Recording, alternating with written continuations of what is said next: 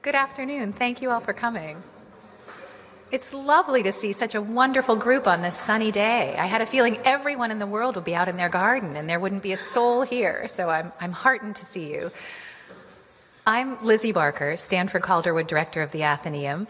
I know many of you, and I hope that by the end of this talk, I will feel as though we know each other even better. I'm going to leave lots of time for questions at the end of the talk, and I would ask only that if you can't hear me this afternoon, please wave your hands, shout, make it known. It would be such a shame if I gave a paper nobody could hear. If you think there was a misprint in our catalog and you saw this same talk listed earlier. That was deliberate. This is the third version I'm giving because we wanted to be sure that everyone in our community who was curious to learn about the history of the Athenaeum had the chance to hear it. It's also been an opportunity to test what would happen if we repeated some of our events that tend to be sold out. So, if this goes very, very well, you might be able to persuade me to come back one more time on a different day of the week. My final slide this afternoon will be an image of covers of books, and it will share with you some of the titles I would recommend that you glance at if you're curious to learn more about the history of the Athenaeum. But I should begin by saying that all of the hard factual evidence I owe to the good research of others, and all of the wild ideas looking to the, to the future I should own as my own, with all of their potential mistakes. We'll begin in 1805. On a Wednesday night, October 23rd, a group of young men gathered at the Franklin Place home of this man, Reverend John Sylvester Gardiner, shown here in the Athenaeum's portrait by Gilbert Stuart. Gardiner was the new rector of Trinity Church, and his guests were members of the Anthology Society, a literary club formed just a few weeks earlier. The club had one purpose to revive a failed publication of 1804, the monthly anthology and Boston Review. Here's an image of the cover. It was a kind of New Yorker magazine of the Federalist period with a wide range of topics and many more articles about religion than we might encounter nowadays. It had poetry, um, even some essays that would have been pertinent to the study of science. Gardiner was well educated, well traveled, and young, as were his dinner guests, primarily in their 20s and 30s. Following the meal and the after dinner remarks, the group voted, quote, that a library of periodical publications be instituted for the use of the society. These newspapers, journals, and soon books would assist the members in their work as authors and editors of the monthly anthology. Donations began to arrive that very night, and I fear that the presence of Madeira may have complicated the record keeping, and we don't know exactly which volume came first. Within six months, the Society's librarian, however, had even bolder ideas. This is that librarian William Smith Shaw, shown in a portrait by Gilbert Stuart that hangs just here in the Gordon newspaper reading room. If you haven't seen it, it's a wonderful work of art, worth a glance. Shaw, as you may know, was the son of Abigail Adams's younger sister Elizabeth, and he served as John Adams' private secretary during the president's years in the White House. He was an exceptionally erudite, bookish character. Unwell as a child, he reportedly read before he could speak in full sentences. And he was reading, I should mention, in Greek and Latin as well as English. He understood the importance of timely news for a functioning democracy. And he was very interested in making sure that the Anthology Society editors had access to a very lively reading room with all of the latest news resources. He decided then that not only would the collection started in the after dinner discussion that previous year be sufficient, but in fact, they would aim to establish something called the Anthology Reading Room, quote, an agreeable place of resort, literary intercourse, and the pleasure of perusing the principal European and American periodicals. By the end of the year, the collection held by this group had become so large, they required rented rooms in a Congress Street building.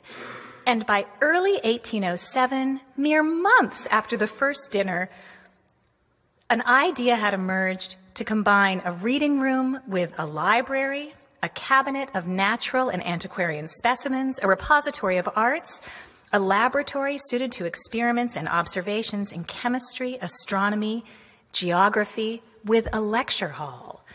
To quote the words of incorporation, this new institution was to be a fountain at which all who choose may gratify their thirst for knowledge. The name for this thinking person's institution is the one we know and love, a word that was both au courant and evocative of the classical era. It would be called the Boston Athenaeum. An Athenaeum, as defined in the 1720s, although intriguingly not discussed at length by classical authors, was thought to be a place of intellectual public discourse on the Acropolis in a site dedicated to Athena, the goddess of wisdom. The collection would grow by leaps and bounds. This was an era, you may recall, when colleges and universities were focused on pedagogical work but not research. You could go to Harvard and encounter a very tiny library indeed. Public libraries did not yet exist, and commercial circulating libraries often consisted of one trunk of books that could be carried from place to place. Circulating libraries, indeed, were the antithesis of what the Boston Athenaeum sought to become.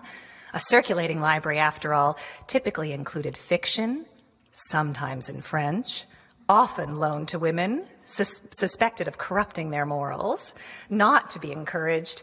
The Boston Athenaeum, by contrast, would have a serious collection that would help readers understand the world. It would include works of nonfiction primarily in a range of languages, and those books, at least for the first couple of decades of our existence, would stay on site. The collection grew in part through the indefatigable energy of Shaw himself. One of his counterparts on what would become the Athenaeum's board of trustees would say, that dog Shaw goes everywhere. He knows everyone. Everybody knows him. If he sees a book, pamphlet, or manuscript, oh, sir, the Athenaeum must have those. Well, have it he will, and have it he must, and have it he does. For he seldom goes out of a house without having something under his arm, and his large pockets, sewn on purpose, all crammed. Now he never refuses anything whatever. With him, a book is a book, a pamphlet is a pamphlet, a manuscript a manuscript, etc. If I had given it to any of you gentlemen, you would have put it in your pockets, and some days later you would accidentally have found something there, all in atoms about which you recalled nothing.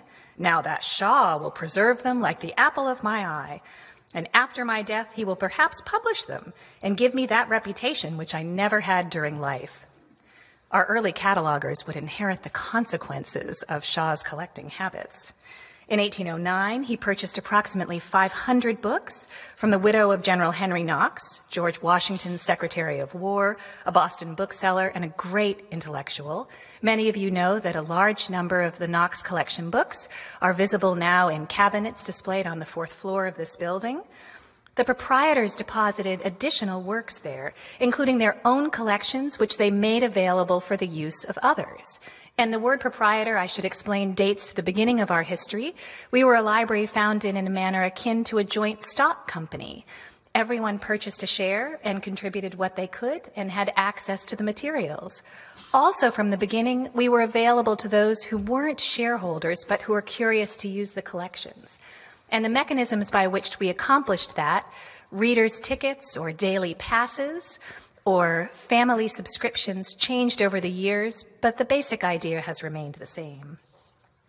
John Quincy Adams is perhaps the best example of someone who made his own library available. When he departed on a diplomatic mission to Russia in 1809, he deposited his personal collection of nearly 6,000 volumes with the Boston Athenaeum. We were, in other words, within two years of our founding, one of the most substantial libraries in North America. Those who weren't proprietors also gave. Bishop Cheverus, the first Catholic bishop of Boston, donated 82 titles between 1810 and 1823. And in 1810, the Athenaeum published a catalog of its collection, 266 pages. This table of contents gives some sense of the breadth of the holdings. I'm not sure if the resolution of this slide is good enough, but if you can see, it starts with theology, metaphysics, ethics, and ecclesiastical history, goes on to include mathematics, chemistry, natural history, arts and sciences, fine arts, Greek and Latin authors, dictionaries and grammars of modern languages, history, biography, topography, voyages and travels, poetry and dramatic works, miscellanies, periodical works, including newspapers, and tracts, something we will return to later. As the collections grew, the Athenaeum would move to larger rented rooms and then to the former parish house of King's Chapel, purchased for an enviable $9,000 just around the corner in 1809 to house 7,000 volumes. The collections continued to grow. I was particularly amused to note in researching this talk that a distinguished judge, the Honorable Samuel Danforth, donated more than two dozen books on alchemy in the second decade of the 19th century. Other collections were more exotic. These are images from an album of tapa specimens, Polynesian bark cloth, which entered the collection around 1815. And with the collections growing at this rate and readers booming, plans were devised to create an elegant, classical building. Regrettably, they failed to materialize. And by 1821, the books were becoming damaged from overcrowding. They were being stacked in double rows. You would move one book off the shelf, and behind it would be another row of books. The pages were mangled, the covers were damaged. We were using a space that had only four rooms at the most, possibly three. One room we rented to the American Academy of Arts and Sciences. Another held John Quincy Adams' library on deposit, and everything else in the Athenaeum's collection was in the remaining room or possibly two rooms. Then, at our darkest hour, an extraordinary benefactor emerged. Here he is, James Perkins, the wealthy China trade merchant, who in 1822 arranged in the days before his death to leave his home on Pearl Street, the area that's now Post Office Square, wholly transformed, to the Athenaeum. He had been one of our founding subscribers and later a trustee, and he believed in the importance of making our library available and allowing it to grow. Within days of Perkins' death, the trustees sought permission of his widow to commission a just completed portrait from life by Gilbert Stuart. And this is that portrait that you see. 40 Bostonians subscribed to raise the $200 to commission Stuart to make this work. And ours is the more larger, elaborate version of the portrait suited to the public nature of the space, and it hangs in the next room. This was, in fact, the first work of art to, the, to, enter the Athenaeum's collection as a commission, and it would help to inaugurate one of the great collections of American portraits held by any public institution. We don't know exactly what the house looked like that the Athenaeum received. This plate is actually the earliest extant image of the exterior that we see. We know that, like many homes of leading Bostonians at this time, it was a double house shared with another prominent family. It was absolutely enormous. It's a little bit easier to see. In fact, in this image, a book illustration based on the picture on the plate. And you could see the front of the house, which the Athenaeum received first, the back of the house, which the trustees were able to acquire, and behind it was a stable yard that we'll return to shortly. Originally a two family townhouse with an L, the space was united and remodeled to create a sizable structure with a librarian's office, reading room, conversation room, something I think is still so vital to our activities here on the first floor, as well as space for the American Academy and 12 rooms of books on the upper floors. So much space that members reported getting lost when they went to look for something to read. Nature, however, abhors a vacuum, and soon more collections arrived to fill the void. The Theological Library deposited 1,500 books, including the King's Chapel collection in 1823. Shaw was collecting tracts voraciously. Tracts are, are pamphlets, ephemeral, printed publications that are of the moment and Because of that, not something that would typically be treasured or saved. Because of Shaw's remarkable collecting activities, the Boston Athenaeum has one of the most comprehensive and complete collection of tracts of any library in North America, primarily materials related to Boston. Um, we are in the process of digitizing them now. So visit the website daily and you'll see more marvelous little pamphlets, sometimes broadsides describing a salacious murder, for example, will come up on the website. In 1826, the Athenaeum purchased the architectural library of Alexander Parris, whom you may remember was the architect of Quincy Market and St. Paul's Church, and uh, planned together with the Boston Medical Library in 1826 added 2,000 medical books to the shelves. When Shaw died in 1826, he left an enormous collection in terrible disorder. 75 books were missing, 100 were damaged. Happily, we had someone waiting in the wings to restore order. The mathematician, ocean navigator, and Athenaeum trustee Nathaniel Bowditch then head of our library committee, knew exactly how to address the disarray. He brought in the physician and naturalist Seth Bass, who had organized the East India Marine Society's artifact collections, and had him systematize the Athenaeum's collections for the first time. Every item was assigned a number, given a shelf and a box, and those too were assigned numbers. And then, in a masterful example of good library practice, all of those numerical locations were annotated in the printed catalog.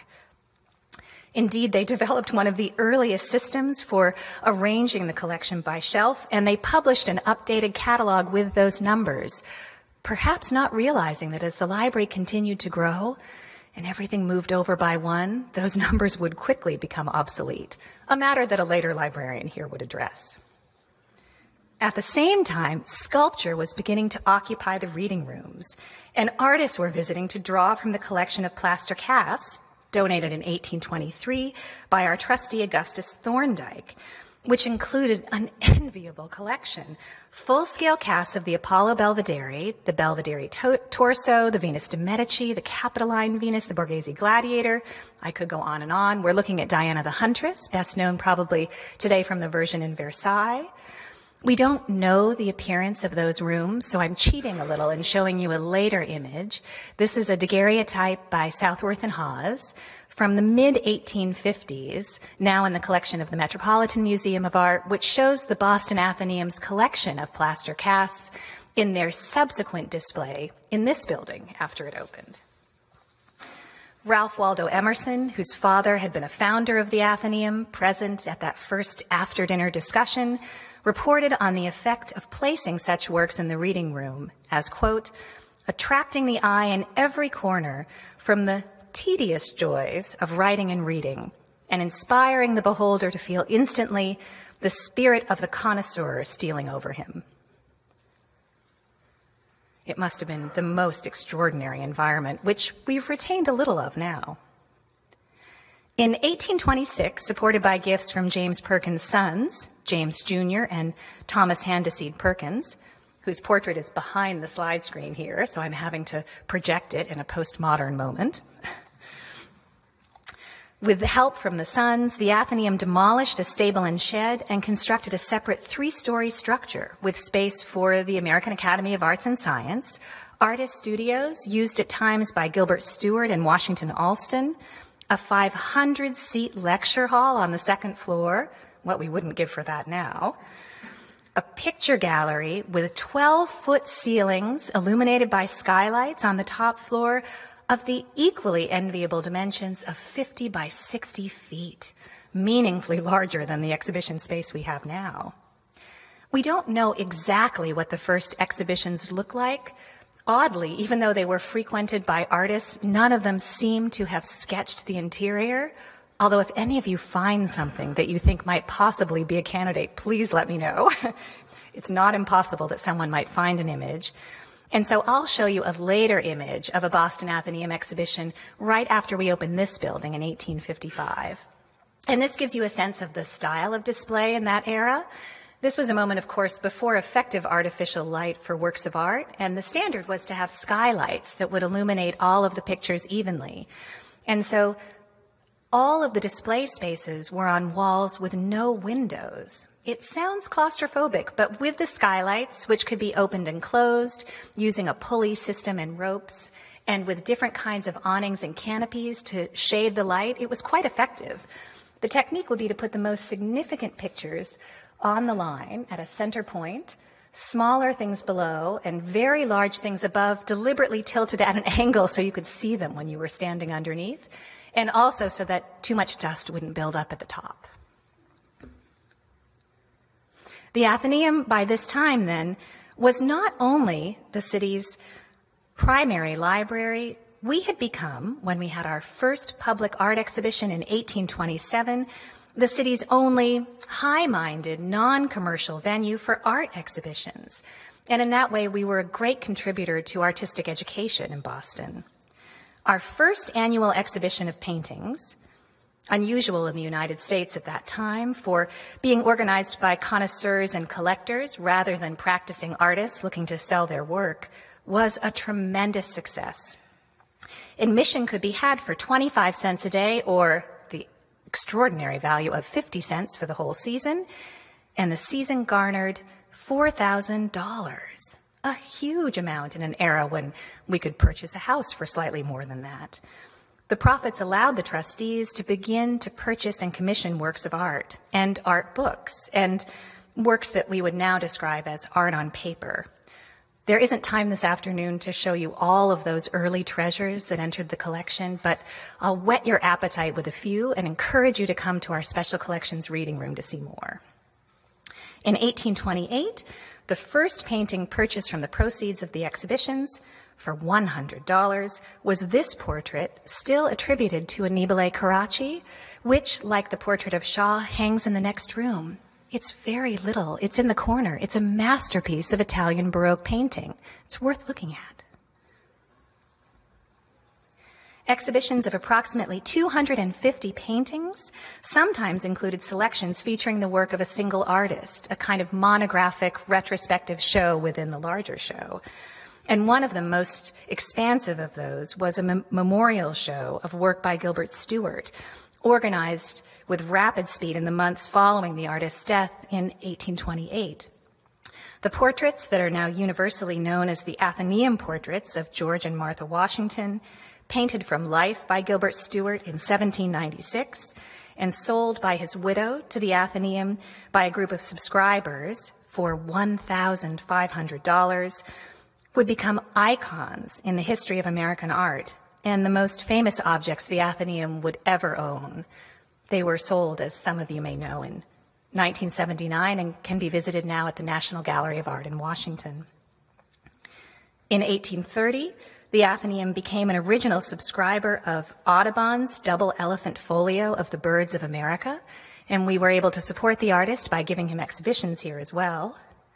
In that same year, the Athenaeum acquired at Cunningham's auction rooms on the corner of Milk and Federal Streets, presumably by our librarian Seth Bass, for $6, the first bound edition of Los Caprichos to enter an American collection.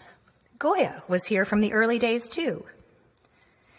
In 1831, oh, sorry, here's the Goya, slides out of order. In 1831, we acquired Oriental Scenery, a wonderful British volume depicting landscapes in India by Thomas and William Daniels. And in 1833, we purchased Giovanni Paolo Panini's interior of St. Peter's Cathedral from 1756. I think these few selections give you a sense of the scope and ambition of the collections at that time. We were acquiring European as well as American work, old masters as well as contemporary items, things that were largely documentary, such as the Birds of America, and things that were largely imaginative. Our acquisitions by subscription, purchase, gifts from collectors and artists, and bequests would amount to about 100 paintings a year in the 1820s and 30s. That number reduced to about 50 pictures a year in the 1840s and 50s and wouldn't taper off significantly until the Civil War. Likewise, during that same period, the first half of the 19th century, the Athenaeum really saw a golden age of readers and writers, which would extend through the 19th century and arguably today. Nathaniel Hawthorne used the Athenaeum regularly when he was working at the Boston Customs House, and other regulars included Ralph Waldo Emerson, Henry David Thoreau, Margaret Fuller, and the literary salon hostess Annie Adams Field, shown here in her portrait by Sargent, which belongs to the Athenaeum but is currently on loan to Colorado College for a summer exhibition. Oliver Wendell Holmes, shown here in our portrait by Thomas Hicks, was also a regular reader. This period of intellectual expansiveness and bold thinking was riddled with what we might find conflicting social impulses to delimit knowledge and access I've been especially amused to read about our Scruples collection, formed in the 1840s. This was a kind of approach to censorship, and I think the best object to illustrate it is our first edition of Moll Flanders, issued in 1840, which was kept in a special place. We didn't want it to fall into the hands of the morally vulnerable, such as the sons of the proprietors who frequented the building regularly. And so it was kept in a vault, or later when we outgrew space in the vault, in areas of the Athenaeum that had a kind of wire fence within them. One would have to ask to see this particular book. And amusingly, it's one of the most frequently rebound, well worn volumes in the entire collection. There's almost nothing left of it, and we have multiple copies. This practice was finally eliminated in 1946, but really reached its apogee surprisingly in the early 20th century when at one time the Athenaeum went as far as to burn books. Banned in Boston had its impact here as well. Of course, while one had to ask special permission to read Moll Flanders, if the book was put into a reader's hands, they could sit right next to a sculpture of a nude female while perusing it. And we're looking here at the Venus Victrix, just behind me, which John Lowell Jr. bequeathed to the Athenaeum. It was a contemporary sculpture, which would make it all the racier because her figure type is very au courant for the mid 19th century, made by Horatio Greenough. And you probably know the story. This is Venus when she's been awarded the Golden Apple by Paris in the beauty contest that would launch the start of the Trojan War. Indeed, we were very active in contemporary sculpture at this time, and I can't resist showing you one more work of art. This is a great masterpiece, Thomas Crawford's Orpheus and Cerberus, commissioned by the artist in Rome in 1841 through the advocacy of Charles Sumner, Sumner had seen this in the artist's studio as a model made in plaster, thought it was worthy of a public audience, and rallied the troops back in Boston, arranged for Athenaeum members to subscribe for its purchase. And when it was complete, Sumner himself curated the one object exhibition in the top floor exhibition galleries in the special building with the lecture hall that had been where the stables were on Pearl Street. He decorated the walls with red fabric and covered all of the windows with a sheer red gauze. It must have been the most extraordinarily sumptuous environment. It was a great success as well. However, things were changing at that location. It was changing in character. What had once been vast, open, blissfully quiet reading rooms were crowded out by noise the area near Pearl Street was becoming commercial. And once again, as our collections grew, there wasn't much room for the books. The Athenaeum began to look for new spaces because, as the Boston Post put it bluntly in 1844, the Athenaeum is in the wrong place. The neglect of its library, which is the consequence, extends to the exhibition of specimens of fine arts in its collection, and the annual proceeds of exhibitions have dwindled down from 2000 to less than $200. We were no longer a fashionable place to visit, and the crowd stopped coming to see the shows. The crowding would only be exacerbated in the later 1840s for the best of reasons. In 1846, John Bromfield donated $25,000 to create a purchase fund for books, something we draw on almost daily now. The very first book that we bought with this extraordinary donation was a copy of the Nuremberg Chronicle, that great cornerstone of printing in which Albrecht Dürer participated from 1493, and ours is a hand colored copy. We would also, at about that time, acquire the largest extant portion of George Washington's personal library. In 1848, a group of Bostonians saved the library from the ignominy of its de- departure for the British Library by raising the funds necessary to keep it.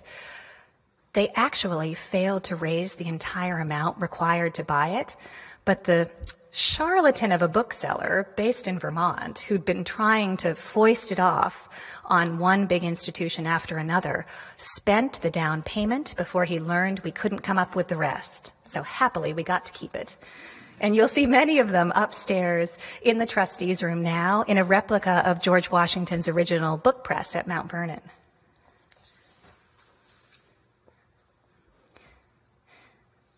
In 1843, realizing how crowded the Pearl Street home was, the trustees formed a committee on removing the Athenaeum, seeking a better home. To finance it, they issued new shares. And that was the last moment we would greatly increase the number of proprietors, currently fixed at 1,049. This committee assumed that exhibitions, supplemented by lectures, would generate sufficient income to underwrite the library functions. First, the group purchased a plot of land near here on Tremont Street and launched an open architectural competition for a new building. They didn't like the results. They sold the land. They bought the piece of land we are in right at this moment and started again. But they realized that it had taken so much time to hold the first architectural competition, they could gain some efficiency in the process if they invited simply their favorite finalists to participate this time. In the end, they selected the designs of this man, Edward Clark Cabot, and we're seeing him here in a daguerreotype owned by the Athenaeum, made by John Adams Whipple in the 1850s. So this is when Cabot would have been in his 30s. He was only 28 years old when he won the competition, however, and probably equally dapper. Look at that wonderful tie he's wearing. Cabot, intriguingly, was the grandson of Thomas Handasyd Perkins and the nephew of the then president of the board. Rumors abounded that the, the, awarding of the competition had not been entirely fair. Rumors seemingly substantiated to a certain extent when the young architect, who had never in fact built anything anywhere before, was given a partner in a very experienced engineer, George Minot Dexter, who would help him figure out how to make the building stand up. Cabot based his design on Andrea Palladio's wonderful buildings in the Veneto, possibly something such as this one in set. So the big image is the facade of the Boston Athenaeum as rendered by Cabot in a book of designs that he donated to us upon the completion of the project, which is a wonderful album available for you to see in the print room if you're curious.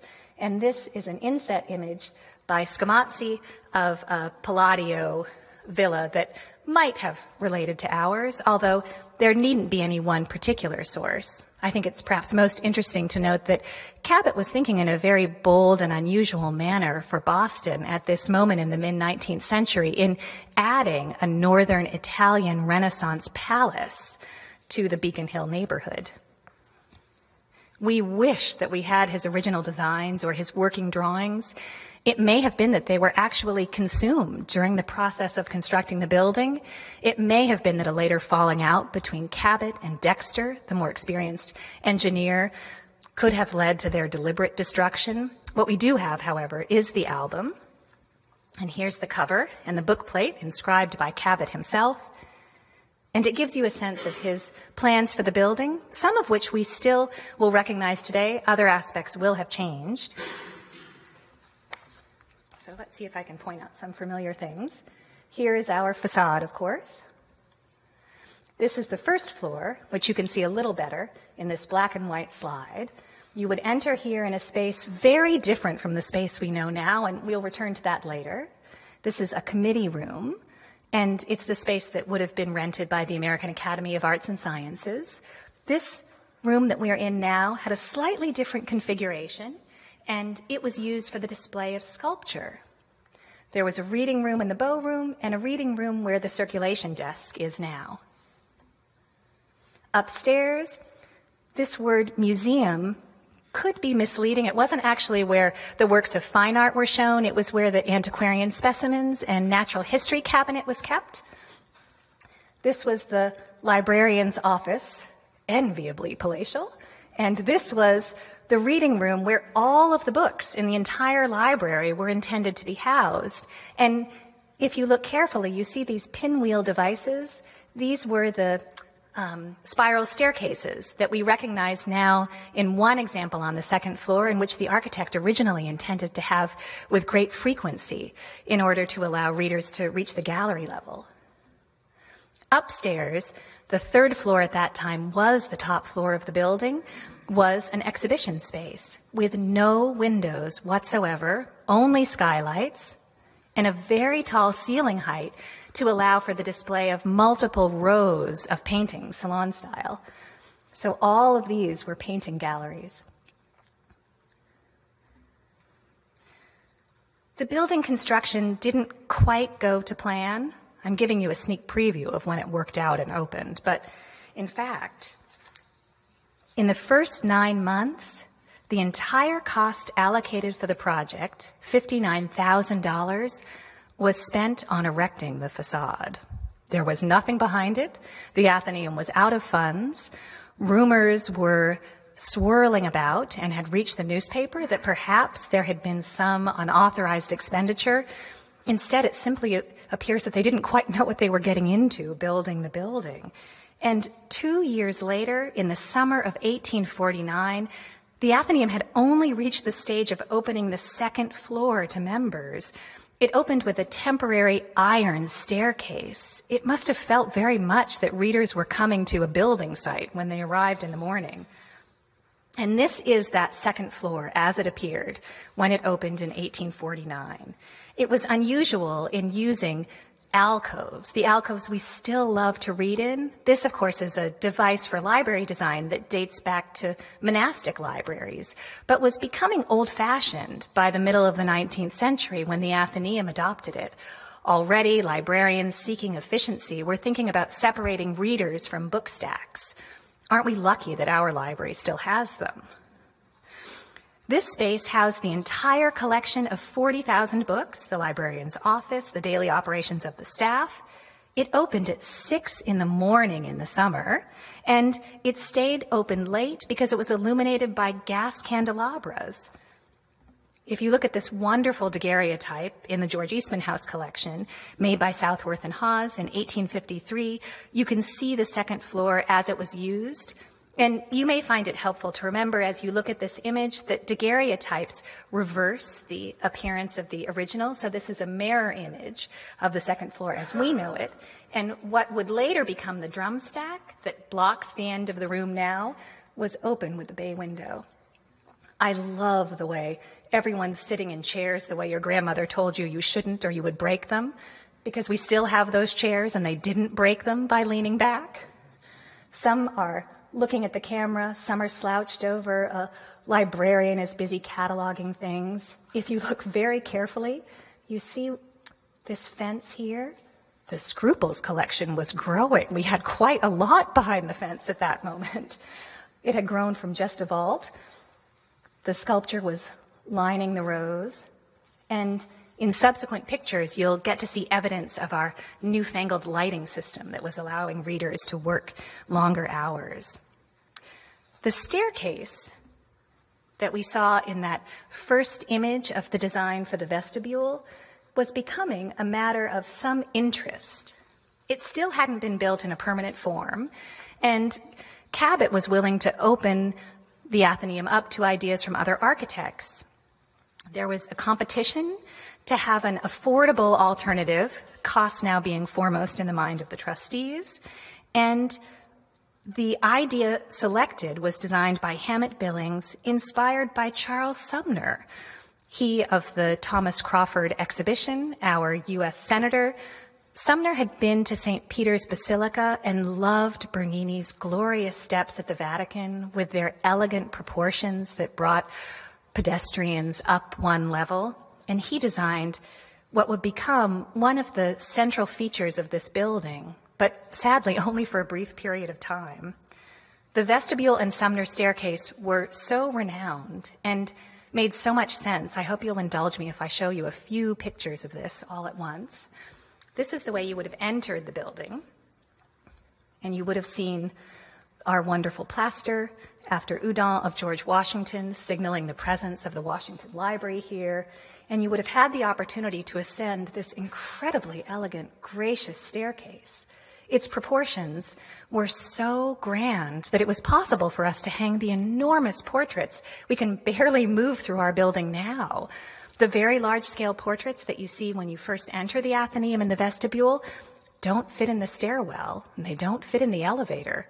If we have to move them between floors, we take them outside, and then we get a crane, and we move them in through a terrace on a, another floor of our building.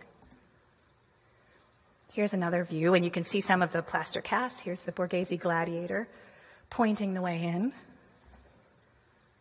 and up the stairs, Ganymede, who's now on the fifth floor.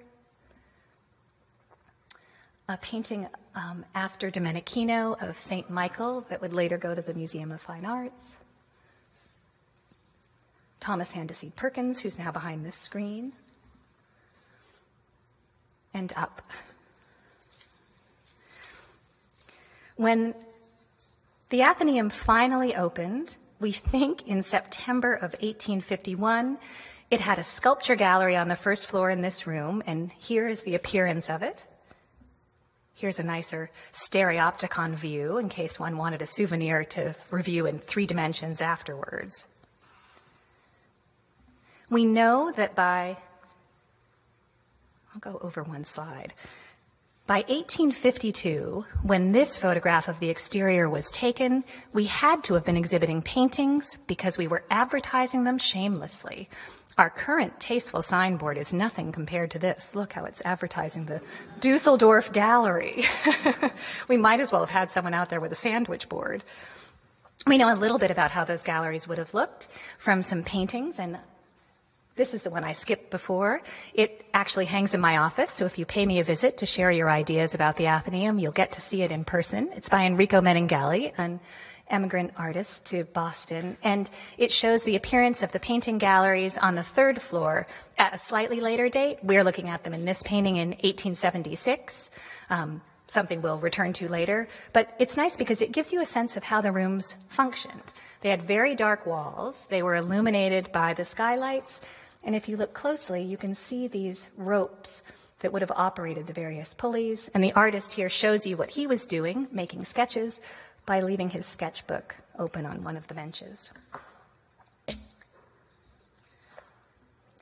This was a building with all of the modern conveniences a cast iron steam furnace, plumbing and water closets, a basement resident for the janitor and his family, and for a bookbindery operated by a commercial bookbinder, but something essential to have on site. The building included space designated for conversation, but interestingly didn't include a lecture hall because our lectures had declined in popularity following the founding of the Lowell Institute, using a bequest of John Lowell Jr. in 1836. Indeed, the lecture hall in the Pearl Street Gallery had been repurposed as a sculpture gallery shortly before we moved.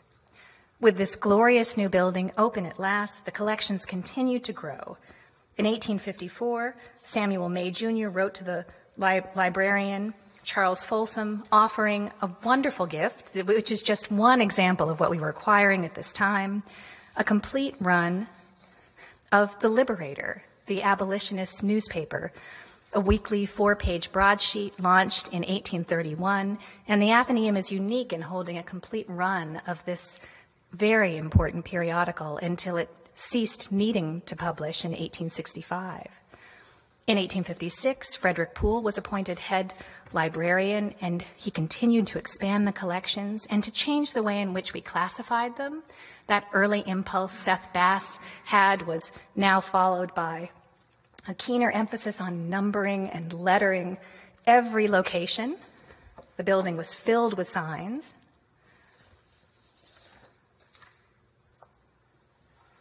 Here, too, you see more of them. This is an image of the second floor, of course.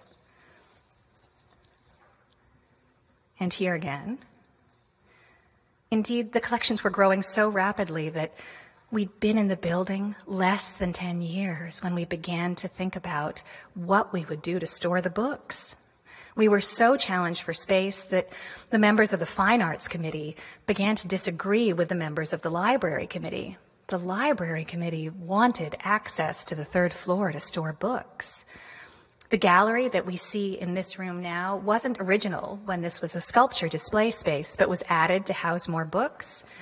And eventually, a group of trustees very interested in the fine arts, in a story too long to tell this afternoon, but which I'd be glad to direct you to reading about if you're curious, would help to found the Museum of Fine Arts as a way to house the collection we could no longer fit here. Intriguingly, in a budget maneuver I dare say we won't repeat, the Athenaeum continued for decades to purchase works of art for the collection of the Museum of Fine Arts, which never even darkened the door of this building. They were chosen, bought, delivered immediately to the MFA. A nice arrangement for them. And here you can see the Museum of Fine Arts, founded in 1870 um, with its wonderful Copley Square building, which opened in 1876. The Athenaeum, after filling the third floor with books, purchased three adjacent buildings on Tremont Place, rented them because we couldn't quite afford the expansion, but waited for the opportunity to grow. Of course, all during this period, we were very active. This is the moment when, in 1871, we acquired the Schoolcraft collection of Native American materials, donated by the widow of one of the great Indian agents, Henry Rowe Schoolcraft. This is also the moment, and some of you will know this from perusing a display on the second floor last year when Louisa May Alcott was actively using the collection, reading a wonderful range of things from the highfalutin to penny dreadfuls. This was importantly, a moment when we would identify a classification system that was easier to sustain than labeling every object with its shelf location, then continually relabeling it as we moved it down the shelf. This was when Charles Ammi Cutter became our head librarian in 1869 and invented the card catalog in 1872. The first time he did it, it was as a kind of organizational preparation for publishing another bound catalog of the collection.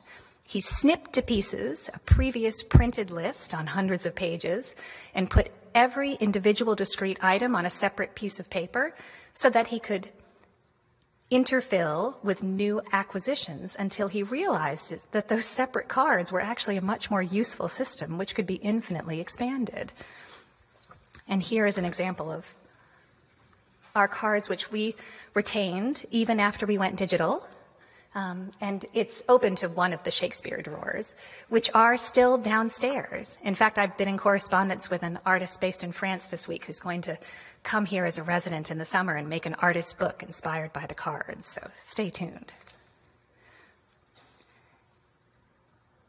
Even with Cutter's great organizational skill and some efforts to begin to wean our holdings to make room, we were still very pressed for space.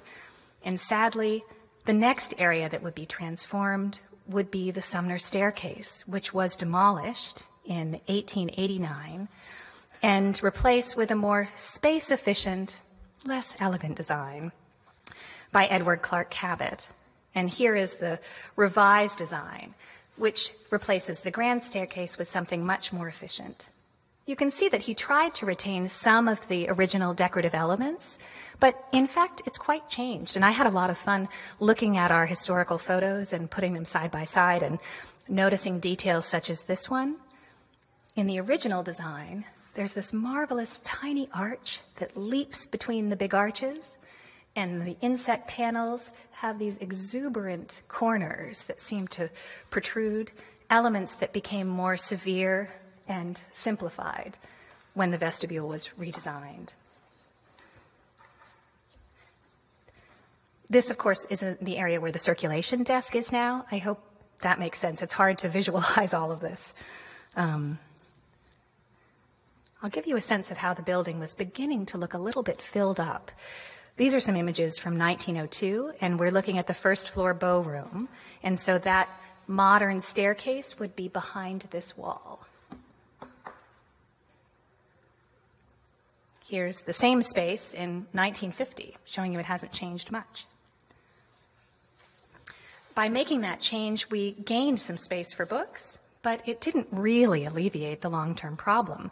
The Athenaeum, after all, was continuing to collect, and although we don't have time to discuss the scope of the collection's growth in the 20th century, it's worth mentioning that we brought some of our great treasures in in the end of the 19th and early 20th century. For example, we were buying books from the Kelmscott Press, such as this designed by William Morris and Edward Coley Burne Jones, The Well at the World's End, as they were being issued. In the same decade, we reached the decision to remove books of purely professional, technical interest. We returned most of the medical books to the Medical Library Association, retaining only works related to the history of medicine or the history of printed books. Similarly, our collections of materials related to the law waxed and then waned. In 1900, we reclaimed the committee room now the newspaper reading room, from the American Academy of Arts and Sciences. We made improvements when we could, replacing the heating system, installing electric lighting, and here you can see those lamps, both on the tables and in the chandeliers. But by the turn of the century, the challenges of crowded shelves and outdated mechanical systems were becoming shadowed by other concerns, Staff, trustees, and increasing numbers of the members were beginning to question the 10.5 Beacon Street location. The series of images I'm about to show you will explain why. When the Athenaeum opened, we were in the most extraordinary location, very prominent in the landscape. This is John Bachmann's bird's eye view of Boston from 1850. We weren't even finished yet, but he, he drew in the Athenaeum as he knew it would appear. Here we are when we opened in 1855, very elegant, surrounded by domestic structures of a comparatively modest size. Our relationship to the street was quite inviting. We looked like a destination, a real monument in the landscape. Here, in an image from about 1860, you can see what an elegant residential setting we, we held, how easy it would have been for our neighbors to walk here to read. By 1895, however, the tone of the neighborhood had changed, become more bustling, more commercial, more crowded. By 1902, the effect of new buildings on either side of us had the unintended appearance of dwarfing the Athenaeum. We were now one of the smaller structures on the street, and it had become dark inside the building as a result. Indeed, the Athenaeum at that moment was entirely different from this building that we know and love. It's hard to imagine, but the original windows were quite small in proportion to the building. The gallery levels didn't have glass floors, they had wooden floors. It was remarkably dark. There was concern it wasn't safe. We had wooden bookshelves and they were sagging, the galleries were sagging. There was a problem with a cesspit at the basement level, which I won't discuss in great detail. but I'll give you a, a sense of, of, what the building looked like at, at this moment because it would become a real turning point in our history. Here's an image of the first floor from 1901 and another from the same time. Very little light, very crowded. The bow room with its delivery desk in 1902 a view back from the long room to the bow room. Another view of the long room now. The second floor. Still beautiful but dense. This was the art room on the second floor. It's the space that's now the digital lab, our photography studio, had been a member's computer room. It was chock a block with art books, with some works on paper that members could look at themselves, and with lots of reproductions of art and original works of art. This is the cage where rare materials and elements in the Scruples collection were kept. And as we moved to the third floor, designed for paintings without any windows at all, you could see how densely packed it was. It wasn't particularly welcoming as a space.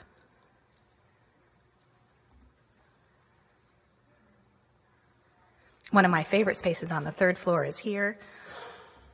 This was called the Dollard Room, dollar spelled like the unit of currency. And that refers to one of the amusing devices in Cutter's classification system, Cutter, the inventor of the card catalog. To signify a book of great value, he would use a US dollar sign before the shelf mark. We think of this now as signaling to any would be thieves take this one first. And this room had some of the most valuable books, including George Washington's library, as it was kept at this time in this fanciful, sort of Federalist revival, kind of Mannerist bookcase in one of the, one of the great rooms on the third floor, invented by Edward Clark Cabot. Nothing whatsoever to do with George Washington and his era, but a kind of marvel of 1902 confection. Faced with all of these challenges, the dark, the residential population moving elsewhere, some safety concerns, insufficient room for the books and for the members, at the 1901 meeting of the proprietors, a matter was put to the shareholders regarding the future of the Athenaeum. Should the Athenaeum attempt to improve its present site and find a way to stay here, or should it move, either to a piece of property not yet identified or to one that had been researched by the trustees. Two adjacent lots available on the corner of Newbury and Arlington Streets. Do you want to know how the vote turned out? I bet you'll be surprised. By a sizable majority, four to one, the proprietors voted to sell 10.5 Beacon Street and to move to the Back Bay. After all, most of the members were beginning to reside there. This time, rather than awarding the design to anyone's nephew or grandson, there was an open, transparent architectural competition won by the newly formed firm of Putnam and Cox, formed in fact by two recent MIT grads who created the firm to be eligible to enter the competition. William Edward Putnam Jr. and Alan Howard Cox, MIT graduates of graduates of MIT and Harvard in 1896, respectively, who probably met when they were both studying at the École des Beaux-Arts in Paris earlier that year. Their design was extraordinary. Spacious, elegant, flooded with light, with a reading room overlooking the public garden where no tall buildings would ever encroach on the view, with locked storage for special collections, an exhibition gallery on the third floor, a fireproof structure, a large elevator, stacks for 300,000 volumes with room for expansion. It's an enviable design in the latest style. I should mention this particular drawing is not held by the Athenaeum, but is owned by the Smithsonian, but we do have the side elevation in watercolor in our collection if you're curious to see it. It seemed like an excellent idea, but time was working against us. There were tenants on the site who had leases that would extend for another 18 months. And during that period, a remarkable person, Amy Lowell, the formidable uh, poet who would receive the Pulitzer Prize after her death, decided that she didn't want the Athenaeum to move.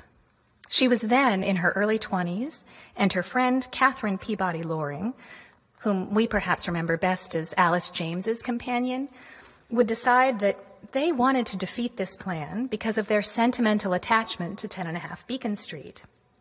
Although this building was at that time too young to be considered an architectural landmark, changes very substantial changes had been made as recently as the previous decade when the staircase was changed. It became a cause that divided the Athenaeum's community. There were preservationists aligned on both sides those who felt we had not respected the integrity of this building from the beginning and would do well to move, those who loved their fond memories of childhood hours spent here. Publications emerged. There was a pamphlet war. The Board of Trustees tried to stay above the fray and displayed models of this building and the building that might have been constructed. There were public discussions, and in December of 1903, there was a debate followed by a postcard vote to, in which 750 proprietors participated, and by 15 votes, the move was defeated. The trustees agreed to this immediately and rather than plan to move, looked at ways in which they could refurbish this building. This photograph, which I found lurking in an online archive, has, which has not yet been published, I believe documents that moment in 1902 when the plan was made to remain here at the Athenaeum. The picture was taken by George T. Murray, a news photographer active in Boston at this time. He must have been preparing an article, for example, about the change of mind. The Athenaeum took the funds it would have spent building a new facility and launched a series of emergency repairs. We had been early adapters of electric lighting, but all of that was dangerous and needed to be replaced. So we undertook new wiring, we did some fireproofing, we changed the heating system, we addressed the, the yucky mess in the basement, we installed an elevator in 1905, an invention from the 1850s that the members had been asking for for quite a long time, but we ran out of money. All of the money that would have gone to the new building had, by 1908, been expended on patches and repairs and the insertion of book stacks where the circulation desk is now. Then something happened that changed the minds of the members. In 1911, there was a disastrous fire at the New York State Capitol in Albany, which housed the New York State Library. It's remembered now as one of the worst library disasters in history. This is the main reading room after the fire. And this is the appearance of the same room, photographed just a month before. It was such a devastating event it captured the attention of those who cared about libraries everywhere and prompted our proprietor, Charles Francis Adams Jr., the great grandson of John Adams, to go to the Boston Post with what surprised readers one Saturday morning as an above the fold headline comment decrying the Boston Athenaeum as a fire trap and its present condition as morally criminal. This is uh, Adams at an earlier moment, he in the wonderful chair. The only photograph I found of him taken during the Civil War. In 1912, the proprietors agreed overwhelmingly that this building was not acceptable, that the repairs had not been sufficient, and the board formed a committee for a modern building. They looked again at the Arlington and Newbury Street site. They dusted off the Putnam and Cox plans, but it had all become too expensive. It was no longer possible to move. A committee on rebuilding was formed and invited Bigelow and Wadsworth, the successors to George Minot Dexter's firm. He was the engineer who had helped with the original building to design an addition. And the addition they made is the building we know now. Not surprisingly, it won universal approval. They would make major changes, which involved gutting our building here are all of the books being removed.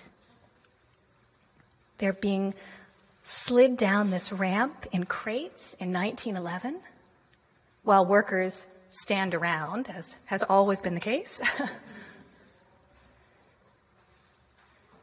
they took down all of the internal structure because it was vulnerable to fire, gutted the entire building, and recreated it copying as much of the original architectural detail as they could, but reinventing other aspects of it. This was the moment when the very structure of our building changed because we began to use iron, cast iron bookcases. Our book stacks are now an integral part of the structure of this building, and we use steel in the design. What the architects would do was to make light a space that had been very dark and to make all of it fireproof. Most significantly, they created the fourth and fifth floors, building on top of the building, and made the wonderful fifth floor that we all treasure today. Of course, it's been interesting, I thought, as I've looked through historical photographs of the fifth floor to see how differently it must have resonated when it first opened.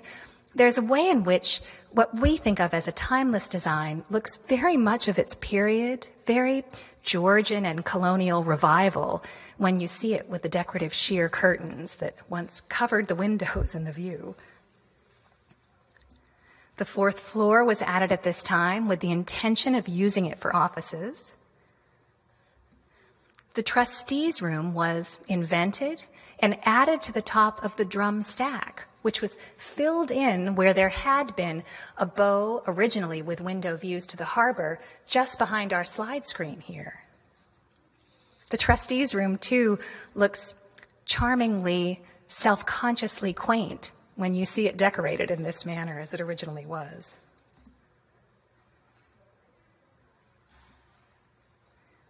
The stack itself was a marvel of modern library design. Glass floors with plenty of space for air circulation and high density book shelving Ironically, this design, which emerged after the Albany fire, is now thought to be highly imperfect because of the amount of oxygen it permits, which would not be ideal in fire conditions. But not to worry, we have sprinklers everywhere and we're very careful. We filled in at the other side of the building with a new staircase, and we took advantage of the spaces these tiny little interstices between 10 and a half Beacon Street and our neighbors and created the Bornheimer room behind me and the stack of offices and reading rooms that begin on this floor with the membership office.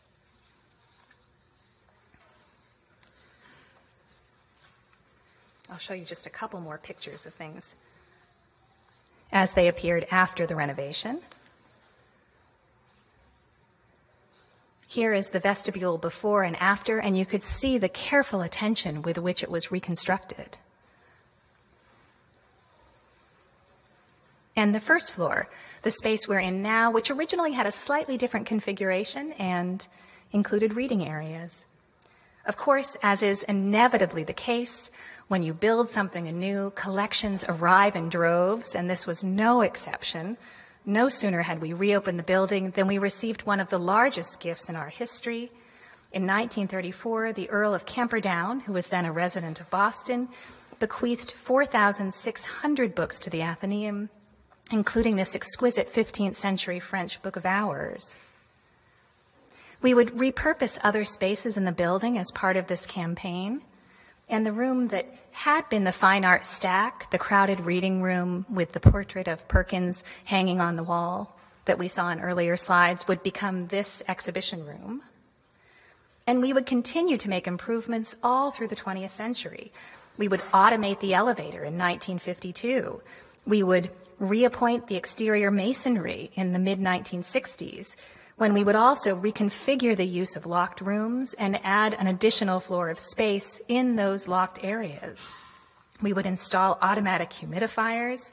In 1978, later than most other libraries, we would switch from the Cutter classification system, which we had held on to for reasons of sentiment and pride, and move to the Library of Congress classification system. Although anyone who's looked for a book here knows the books classified in the Cutter system remain classified in Cutter, and there are certain things we still classify according to that system, biography, for example, because our readers find it useful. In 1983, we installed climate controls in the locked rooms and the print rooms so that our rare materials would be kept safe. In 1993, we purchased the basement and sub basement of 14 Beacon Street. In 1997, we replaced the card catalog with a computer catalog not long after we would launch our website. This is my former colleague Robert Cruz sitting at the first computer terminal owned by the Boston Athenaeum. And at the turn of this century, even more renovations followed. And I'll show you only two of the wonderful suite of photographs that the photographer Shellburne Thurber took at the time of those renovations between 1999 and 2002, which capture the dramatic changes we undertook then. We're looking, I should explain, at an image in the basement underneath the adjacent building uphill from us, number 14 Beacon, owned by the Congregational Association. We bought what had been their lecture hall called Pilgrim Hall, appropriately for the Congregationalists, and renovated it. And it's now divided into two stories, some of which has the conservation lab and the art books, and the lower story has functional spaces that we use for our systems. Here's the conservation lab. As part of that same campaign, we were able to rent and renovate space that we don't own, but we hope looks as if we own, on the same floor we're on now, and that includes the children's library. Turning again to that area of our building that we seem to rework every few years, we took the space that had once held the Sumner staircase and then the remodeled staircase and then book stacks and added there a seminar room where some of our reading groups meet. And we took the space that had been allocated for special collections at different times and at one point for exhibitions that we saw in the previous black and white photograph and turned it into a space for the study of rare materials. Not wanting to, to, be without exhibition galleries, we took space we rent from our neighbors in the congregational building and created exhibition galleries. As a result, we are, as I think I don't need to tell you, vibrant again, and also crowded again. Our work now includes even more than preparing for the publication of a periodical. Today, we're busy with author talks, I'm showing you Amitav Ghosh, who visited last fall, with panel discussions. Here's a timely topic that would have interested the newspapermen among our founders a discussion of climate change organized with MIT and simulcast around the globe on the internet. Expert insights. Here's our curator of rare books, Stanley Cushing, describing a wonderful story related to an object in the collection to a group of members. At a moment of instant access, our collections have expanded to include born digital materials. We know we need to compete with the instantaneous access that some commercial services give, and so we allow our members to read things online. JSTOR, for example, is a wonderful compendium of scholarly publications, primarily in the humanities. We recently added the Loeb Classical Library, a marvelous electronic, continuously updated scholarly edition of Greek and Latin classics. And we contribute to the world of knowledge in this way as well by making our collections available online and by welcoming anyone who's curious to learn about them to explore more in other ways. This is a screenshot of my own iPhone when we launched our app, which lets visitors to this floor of the building take a self guided tour of the collection. Our collections, likewise, are reflecting the cultural productions of our time, as well as the importance of history. We're collecting contemporary works of art and artist books. But we're also facing challenges that probably won't be surprising at this point in the talk, and not to worry, I'm almost done. We're very crowded, for example. This is the chart of our attendance. And I think it's perhaps less important that you read the actual numbers than that you notice the general trend. Whichever of the bars on the graph you follow, and they track members or general visitors or guests of members, attendance is increasing.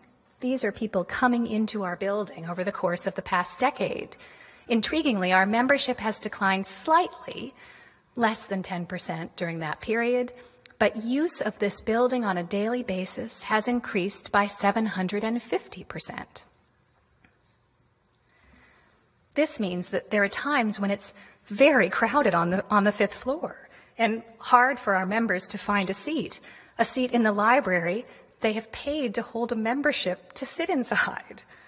It also means that there are times when our events sell out or they're so crowded we're not able to foster that sense of intimate community that we know is a valuable part of being a member of the Athenaeum. We realize that if we want to honor this sense of the Athenaeum as a community of diverse, in, of diverse people who share in common a profound curiosity about the world, then we need to make the experience of being here something better than a mere commercial transaction one shouldn't feel they've become a member when their credit card is swiped in the office. Being a member should be when you have that first electrifying conversation with someone you never thought you would meet here. When you have a serendipitous discovery in the stacks, you find an extraordinary book. When you go to a talk you're not sure will be interesting, and something you hear changes the way you think about the world for the rest of the week.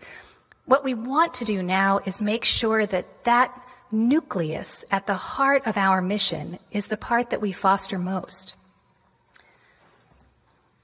We want our members to have access to the experts on our staff, and at the same time, we want general visitors who may well be future members of this library and meaningful contributors to our community to have an opportunity to learn about it, in a way that isn't disruptive for everything else that goes on here. We know that we have a wonderful and growing collection. We've been moving books off site for storage since the 1930s, but we're approaching a crisis point. We have now already moved elsewhere most of the obvious choices of things that aren't routinely called up and aren't especially vulnerable. Now we're reaching a stage where we have very limited room to grow the special collections. I learned to my chagrin yesterday that for every volume we acquire for the children's library, one volume is sent off site. That's a terrible circumstance to be in, and we need to correct it. Even though I should assure you, we have a wonderful state of the art storage facility that is reliable, and we're glad to retrieve books for you from that facility. We know that we have work to do to make the collection we have accessible. We want to be sure that our maps and our floor plans are legible, that the Cutter classification system isn't a total impenetrable mystery, that our members know they can ask for help. And one of the great benefits of belonging to this library is that you will never reach a call center where you will be put through endless layers of recorded voices. You'll get a person, and that person will be helpful and will probably walk you where you need to go, or bring the book to you, or mail the book to you at home. We know, too, that we need to think about our financial future. We have not done a good job explaining to our members how imperfectly diversified our sources of funding are. We're very reliant on our endowment, which we're fortunate to have. We haven't done an effective job diversifying the tiers of membership. There are essentially two big categories, which means that we're very dependent on fundraising.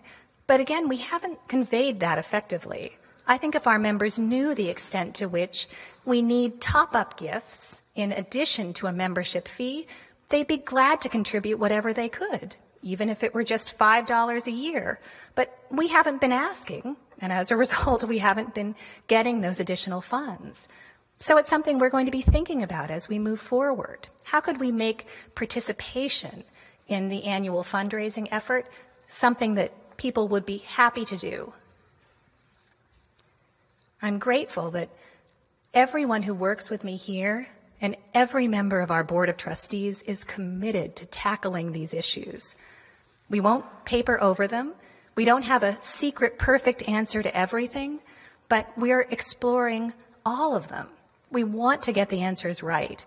I want the person who stands at a podium, well, maybe they won't even have podiums in 200 years' time, but the person who is my successor after two centuries more to look out on a business that has been successful, a community of thinkers who are still engaging around ideas and the word and the image. And I think we have the chance to accomplish it. But I will close by asking for your help. If you've noticed an opportunity for us to do something differently or better, I would love to hear about it. You could send me an email. You could stop by my office. You could leave a phone message. You could stop in and chat with Katharine in the membership office, who always has my ear. But it would be a great shame if there were wonderful ideas in our community that we weren't tapping. Thank you.